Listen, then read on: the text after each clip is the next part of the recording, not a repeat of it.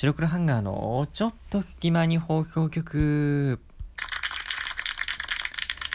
さあ、始まりました。白黒ハンガーのちょっと隙間に放送局お相手は、えー、白黒ハンガーのベベです。えー、今回はですね、白黒ハンガーベベの個人会となっております。はい。というところでですね、まあ今回も始まりましたけれども、あのー、まあ、皆さんね、まあ今、一押しの映画といったら何なのかというと、もうおそらく、えー、今一番生きてるのは鬼滅の刃のね、無限列車編なんじゃないかというふうに僕は思います。うん。で、あのー、まあ、鬼滅の刃も最近ね、テレビシリーズ、アニメのところもね、あの、総集編みたいな形で前後編ぐらいに分けて、あのー、ね、地上波で、まあ、金曜の、あ、金曜っていうかゴールデンの時間にね、土曜日のゴールデンの時間に放送してね、もう視聴率がえげつないことになってるって話も聞きますから、だから、やっぱり、その映画もね、まあ、めちゃくちゃ僕の周りでも、その、なんか2日前ぐらいからなんだよね、映画の、その席の予約ができるのって。だから初日のその映画のね、席のチケットをその開始、だから夜の12時ぐらいかな、多分。とか、その開始になった日に、あの、チケットを予約して、まあ、初日のその上映のね、あれが予約できたっていう風に喜んでる人がいましたけどね。ま、それぐらいだから僕も鬼滅の刃見に行きたいなと思ってるんですけど、まあ、今回はですね、まあ、そこで鬼滅の刃の話ではなくて、あのー、なかなかね、あの、ディズニー作品の中で、あの、埋もれがちになってしまう作品があるんですよね。まあ、例えば、トイ・ストーリーとか、あとはまあ、モンスターズ・インクとかね、そういったあの、まあ、誰でも本当に知ってるような普及の名作じゃないけど、そういった作品は、まあ、あの、ね、もう世に知れ渡ってると思うんですけど、まあ、それがね、あの、大きすぎるがゆえに、あの、特にその単発のね、そのシリーズものじゃなくて、1しか出てない、無印しかない、あの、作品とかってちょっとね、あの、最近の作品とかだと特にね、埋もれちゃってる部分があるんですよ。でもね、まあいい作品多いので、ちょっとその埋もれがちな、あの、ディズニー作品にね、ちょっと今回スポット当ててお話をしていきたいというふうに思っております。はい。ということで入ってみましょう。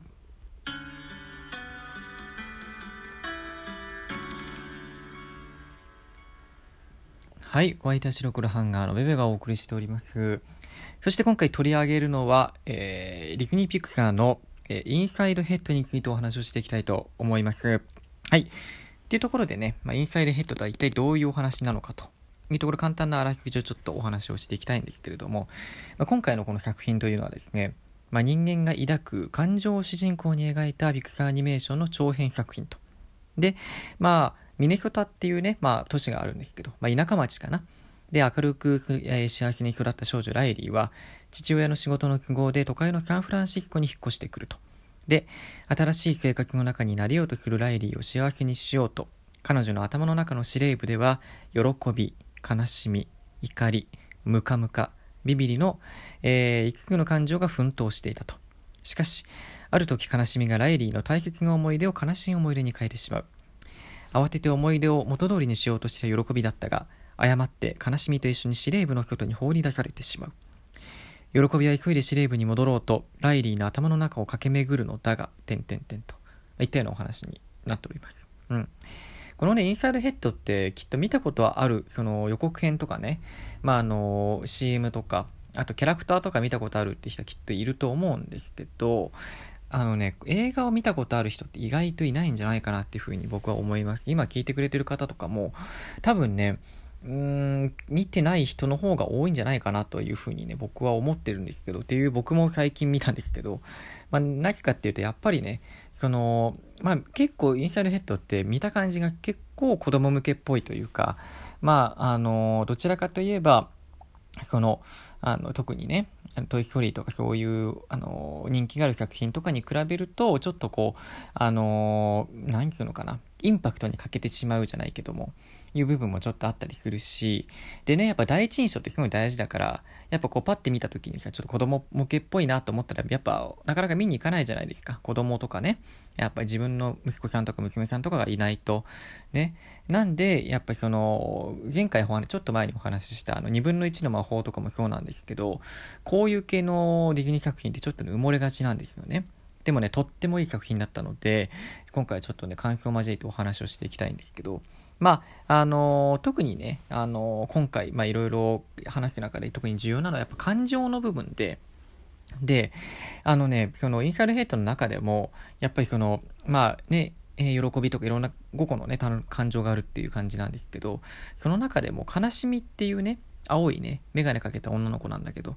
その悲しみはね、なんかこう、ちょっと、あの、周りからこう、特に喜びから、なんていうのかな、まあ、ある意味ちょっとこう、言い方が難しいけど、邪険にされてるじゃないんですけどね。うん。ちょっとこう、嫌われてるわけじゃなくて、なんか、ちょっと、うん、腫れ物じゃないけどね。なんかちょっとこう、扱いされてるわけですよ。それは何かっていうと、まあ、実はですね、あの、まあ、そのインサイドヘッドの世界では、その頭の中がね、まあ、舞台なんですけど、まあ思い出があるわけなんですよね、頭の中に。で、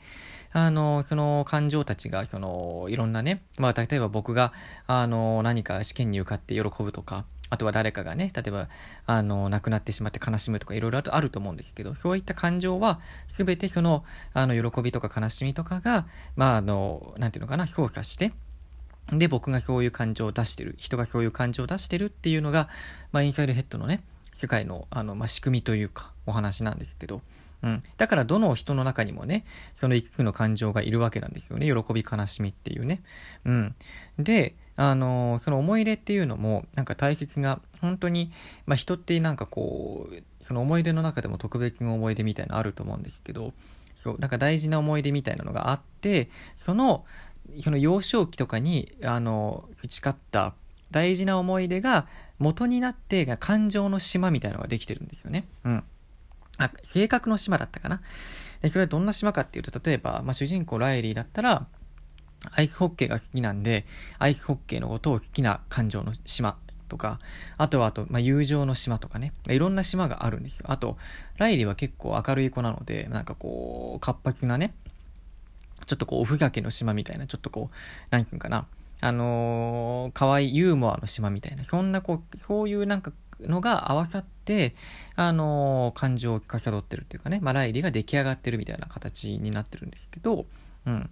あ、やっぱそうなるとさ、まあ、あのまあ、喜びはもちろん大が一番まあ、なんつうのかな、あのー、主役みたいな感じなんですよ。まあな、そりゃそうだよね。だって、ね、人の中でさ、やっぱ喜びが一番嬉しい、いいじゃない、いい感情じゃないですか。ね、ムカムカは、こう、どっちかって言えば、こう、なんか嫌だなって気持ちだし、で、悲しみもさ、もちろんね、悲しみ、悲しみたいって人ってなかなかいないと思うんですよ。いないと思うし。で、あとはもう怒りもね、怒りたい人もそんなにいないだろうしね、怒って嬉しい人もいないだろうし、で、あの、ビビリだってね、まあ、そんなに、その、いい、いい感情っていうよりかは、どっちかって言えば、お前ビビリだなとかさ、臆病者だなとか、そういうふうに言われることが多いじゃないですか。で、そうなると、やっぱ喜びがやっぱその作品の中でも一番なんか、なんつうのかな、あの、リーダーみたいな感じに描かれてて、まあ、ね、日々ライリーのその性格を結構扱ってるんですけど、まあ、ただね、